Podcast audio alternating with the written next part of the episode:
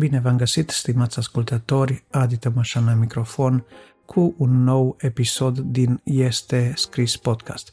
Astăzi avem episodul 105 pe care l-am intitulat Mireasma lui Hristos printre noi. La rubrica File de carte vom uh, vorbi despre o carte de comentarii biblice scrisă de Eric Stange. Este o carte de studiu biblic, de comentarii asupra epistolelor 1 și 2 Corinteni. De ce asta? Pentru că mesajul pe care l-am în prima parte este inspirat din 2 Corinteni, capitolul 2. Audiție plăcută și cu foarte mult folos vă doresc. Ne auzim în câteva clipe.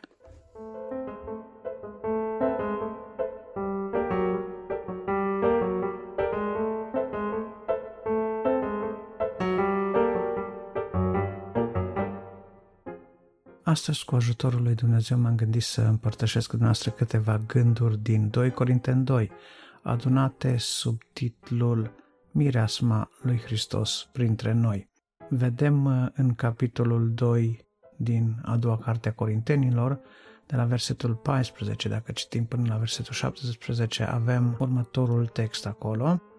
Mulțumiri fie aduse lui Dumnezeu care ne poartă întotdeauna cu carul său de biruință în Hristos și care răspundește prin noi în orice loc mireasma cunoștinței Lui. În adevăr, noi suntem înaintea lui Dumnezeu, o mireasmă lui Hristos printre cei ce sunt pe calea mântuirii și printre cei ce sunt pe calea pierzării. Pentru aceștia, o mireasmă de la moarte la moarte, pentru aceea o mireasmă de la viață la viață. Și cine este îndeajuns pentru aceste lucruri? Căci noi nu stricăm cuvântul lui Dumnezeu cum fac cei mai mulți, ci vorbim cu inima curată din partea lui Dumnezeu, înaintea lui Dumnezeu în Hristos. Acesta este cuvântul de astăzi și spre el aș vrea să ne ațintim privirile în dimineața asta.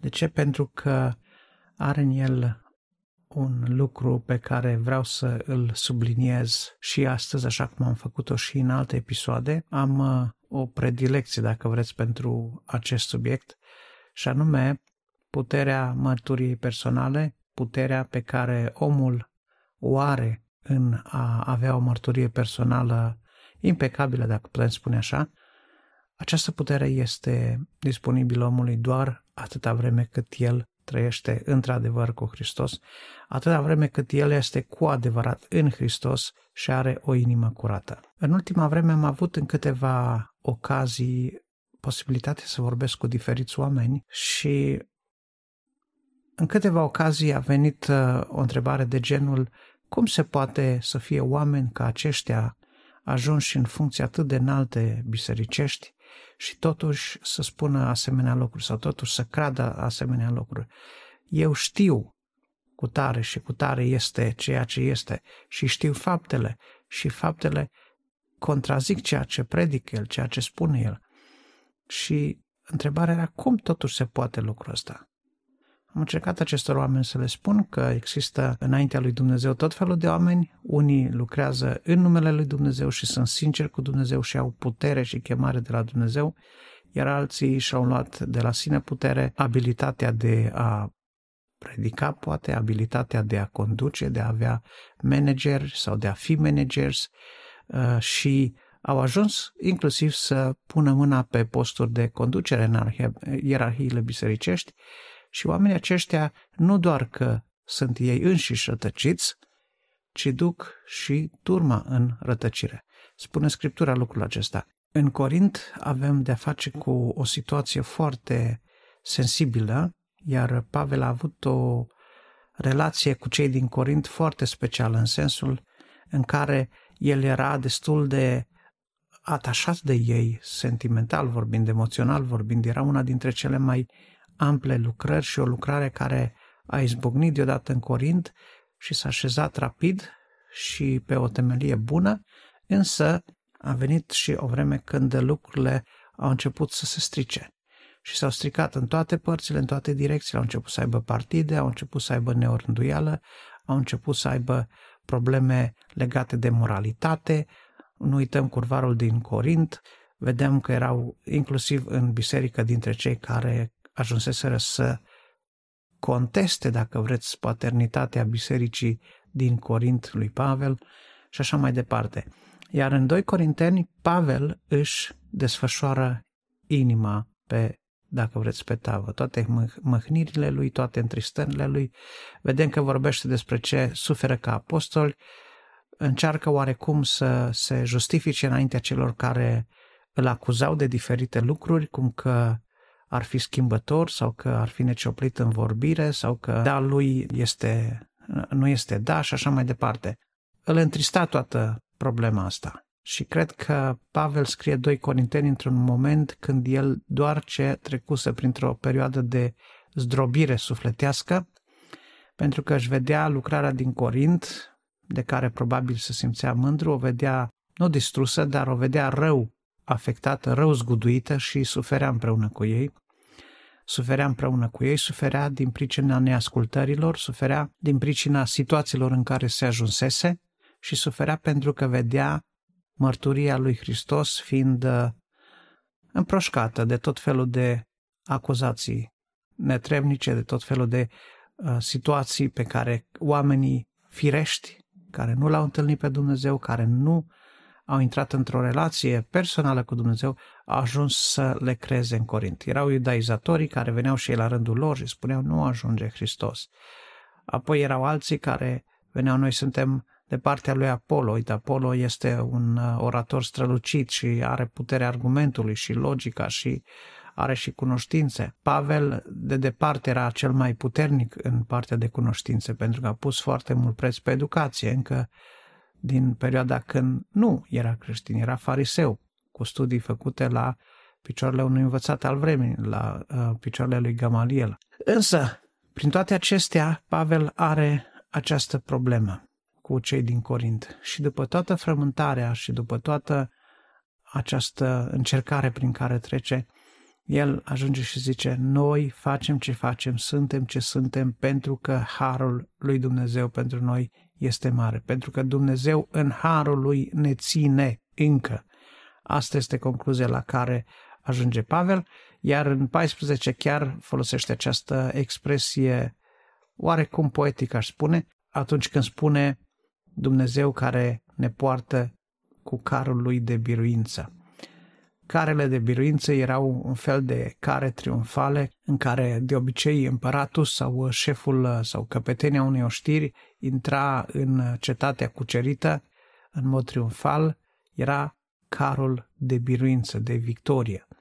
Victoriile noastre, biruințele noastre se țin sau le avem, avem parte de ele, le experimentăm doar în clipa când în înțelepciunea pe care Dumnezeu ne dă, hotărâm să pășim în car cu Dumnezeu. În carul Lui, carul biruitorilor, acolo pășim și atunci suntem și noi în biruința Lui. Când vrem să biruim pe cont propriu, când vrem să răzbim prin puterile noastre, când noi suntem importanți, când contribuția noastră trebuie să fie apreciată, lucrurile încep să se strice. Pentru că noi suntem datori să îi aducem recunoștința și mulțumirea noastră lui Dumnezeu, nu omului. Pavel, într-o altă împrejurare, spunea, dacă aș căuta să mai plac oamenilor, n-aș fi robul lui Hristos.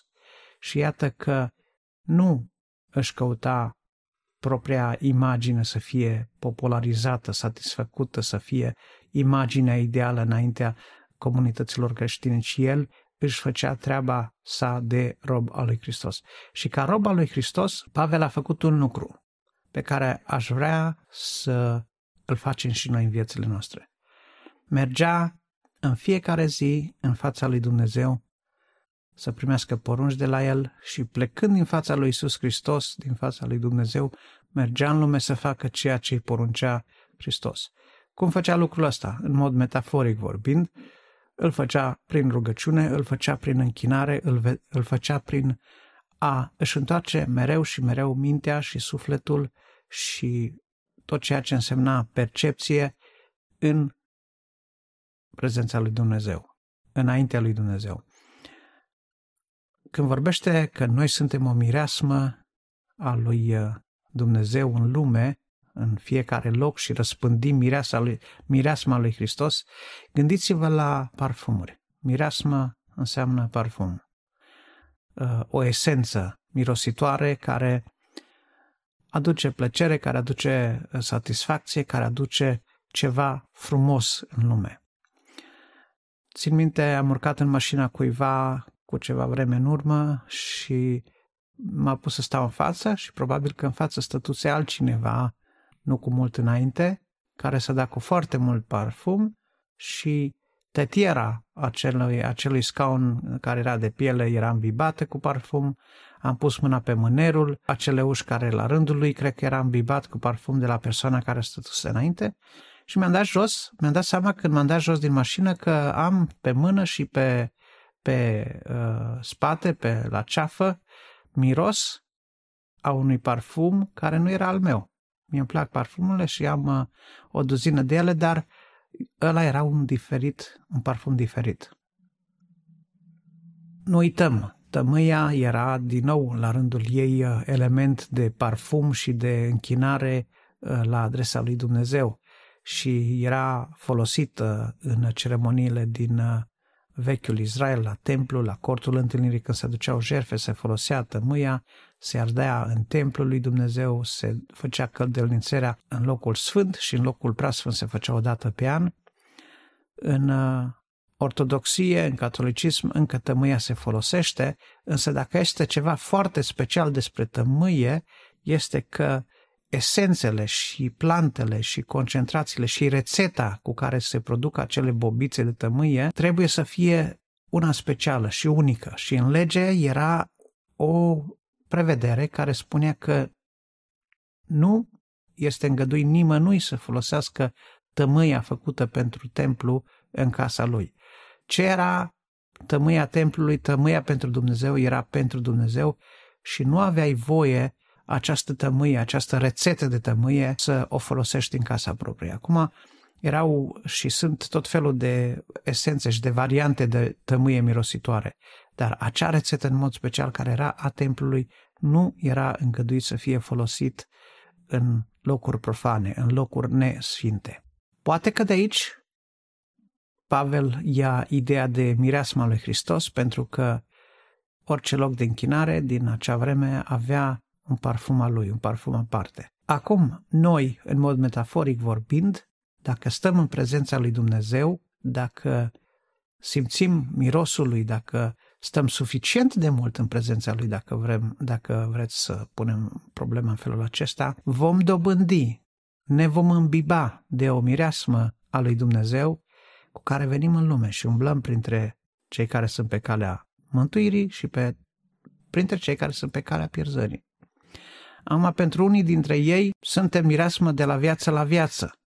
Dar cei care pretind că vorbesc lui, cuvântul lui Dumnezeu, dar nu au o relație cu Dumnezeu, dar nu stau în prezența lui Dumnezeu, nu îl cinstesc pe Dumnezeu cu cinstea care se cuvine, ăștia aduc după ei nu o mireasmă de la viață la viață, nu o mireasmă binecuvântată și proaspătă ca tămâia dintr-un templu, ci aduc după ei duhoarea morții. Duhoarea morții. Mirosul de putreziciune. Asta fac cei care vestesc cuvântul lui Dumnezeu de dragul popularității, care vestesc cuvântul lui Dumnezeu de dragul celebrității, a banilor, din cauza faptului că oamenii îi ovaționează sau aplaudă la scenă deschisă și gâdilându-le orgoliu personal îi cheamă în toate părțile să să ducă și acolo duhoarea lor de mormânt. Poate că mesajul pe care l-am astăzi este unul mai aspru, mai dur, dar cred că din partea lui Dumnezeu vorbesc, pentru că aceste cuvinte mi-au rămas în minte de aproape două săptămâni și am cugetat la ele, m-am gândit la ele și m-am gândit că este vremea când trebuie să spun aceste lucruri. Pentru că trebuie într-adevăr să ne hrănim din cuvânt de la cei care stau în prezența lui Dumnezeu, de la cei care au acces la tronul Harului, acolo unde este acea mireasmă de la viață către viață. Cum răspundești tu această mireasmă a lui Hristos în lume, venind în lume, având puterea unei mărturii, care este bizuită pe Hristos, pe puterea Lui, oamenii vor vedea diferența vor vedea că tu nu ești ca ceilalți, vor vedea că tu ești special, vor vedea că tu nu te unești la același potop de nelegiuiri și de sfrâu ca și alții. Din potrivă, ești o lumină a lui Hristos. Faptele tale, epistola vie care poți deveni, aduce împreună cu ea această mireasmă a lui Hristos. Nu odată, de multe ori am auzit oameni stând în prezența unor oameni care îl slujesc pe Dumnezeu și care au o relație vie cu Dumnezeu spunând îmi place să stau de vorbă cu tine. Când stau cu tine de vorbă mă liniștesc. Când stau în prezența ta simt că îmi trece orice agitație. Nu e doar faptul că o persoană este plăcută. Nu este doar faptul că o persoană are aptitudini de consilier, ci se simte mireasma lui Hristos prin omul acela, prin purtarea lui, prin vorbirea lui, prin lucrurile pe care le spune, prin tot ceea ce face. Este ilustrat, este arătat, este mărturisit Hristos. Asta este puterea mărturiei care vine de la Dumnezeu, dar nu uitați, mărturia aceasta și puterea de a fi o mireasma lui Dumnezeu de la viață la viață pentru cei care sunt pe calea mântuirii, vine doar dacă stăm în prezența lui Dumnezeu. Și uitați-vă ce zicea Pavel. Constata Pavel încă din acele vremuri. Noi nu stricăm cuvântul lui Dumnezeu cum fac câțiva dintre noi? Nu. Zice, cum fac cei mai mulți. Cu alte cuvinte, ni se spune, avem foarte mari șanse din ceea ce auzim, din ceea ce ni se predică, să fie lucruri stricate, second hand, lucruri care au fost folosite de alții, lucruri expirate, lucruri care nu mai sunt fresh, pentru că nimeni care are de-a face cu duhoarea mormântului nu poate să ofere ceva proaspăt, ceva fresh. Tămâia era fabricată, era amestecată, era pregătită, dacă vreți, pentru templu în mod curent. Nu se făceau cantități uh, mari să se facă stocuri, depozite, trebuia să fie o tămâie proaspătă care să fie arsă pe altarul tămâiere, pe altarul uh, de la templu. Noi, ca unii care stăm în prezența lui Dumnezeu, avem acea prospețime a vorbirii, avem acea prospețime în îndemnurile care le dăm, avem acel bun simț, acel echilibru pe care îl propovăduim prin Evanghelie doar dacă noi înșine am stat înaintea lui Dumnezeu. Omul care predică cuvântul lui Dumnezeu într-un mod responsabil, în primul și în primul rând, știe că vorbește de la Dumnezeu, că vorbește trimis de Dumnezeu, știe că vorbește înaintea lui Dumnezeu, deci nu uita, când vorbești înaintea oamenilor, orică ești la un avon, orică ești la un microfon, orică ești pe stradă, orică ești la locul de muncă, când vorbești înaintea oamenilor, vorbești sub ochii lui Dumnezeu. El e acolo. E acolo. Și, ce vorbim în Hristos. Când ești în Hristos, nu mai ești în tine.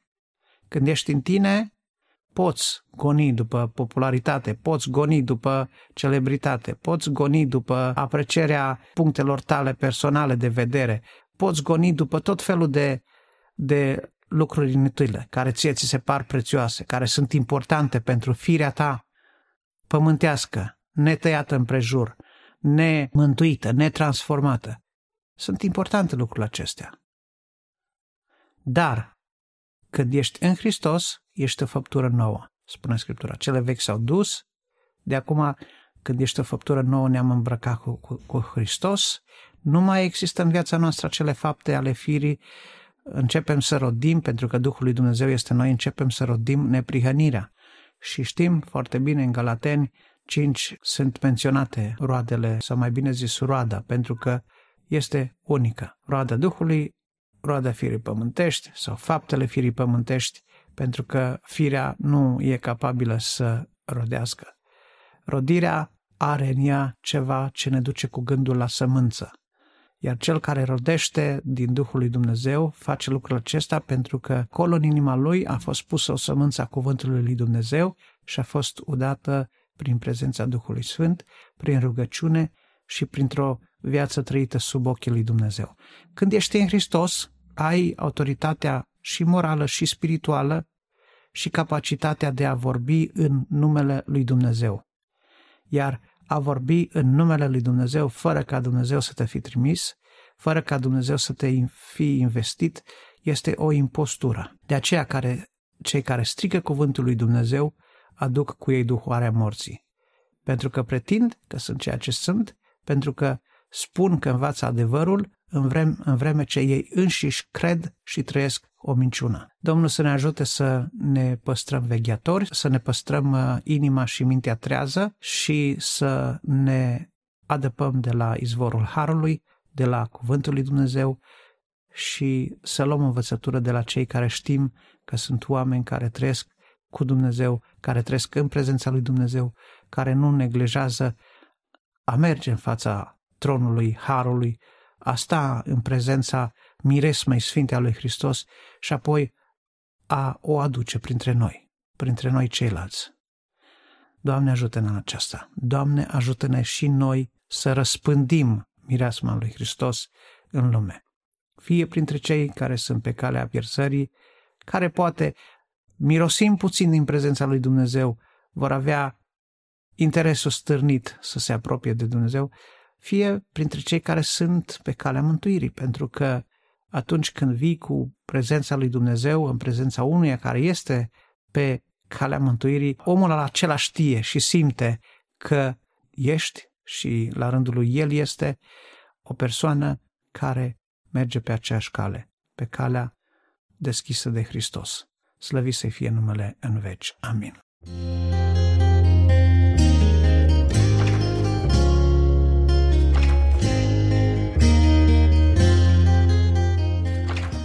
File de carte.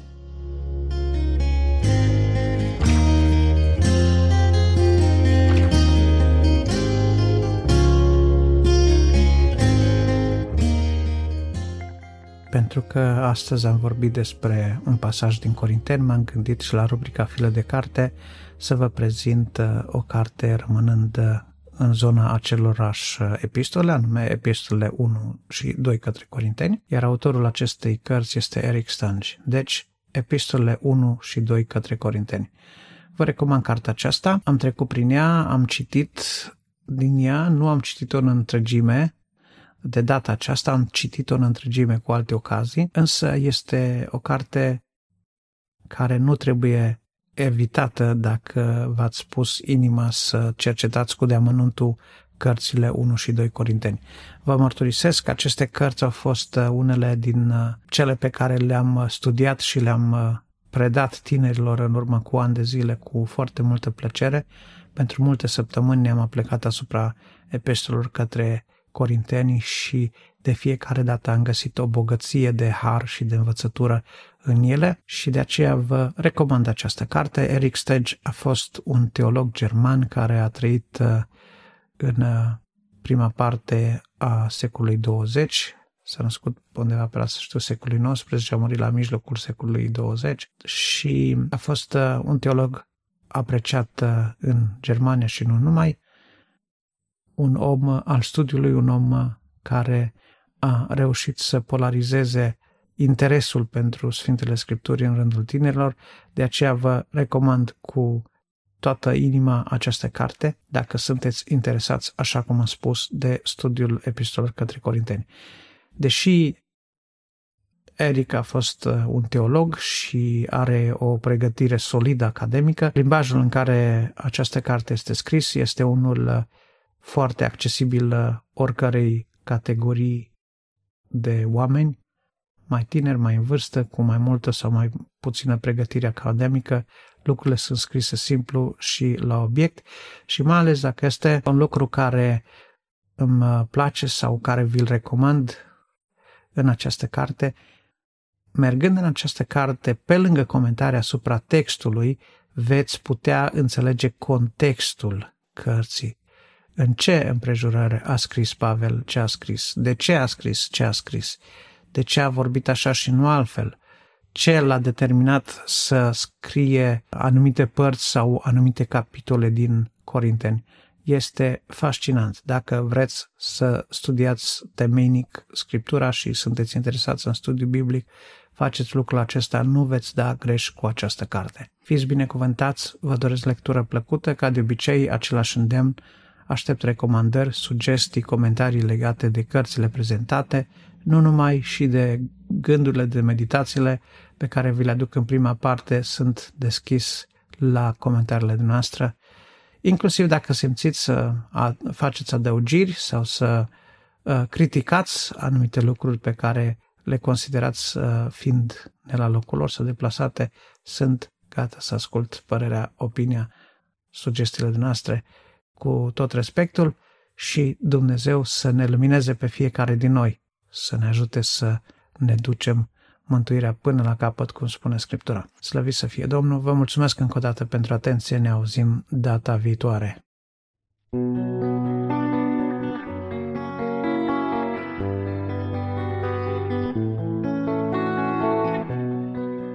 Dragi ascultători, vă mulțumesc că m-ați ascultat și astăzi. Vă doresc toate cele bune și multă binecuvântare de la Dumnezeu.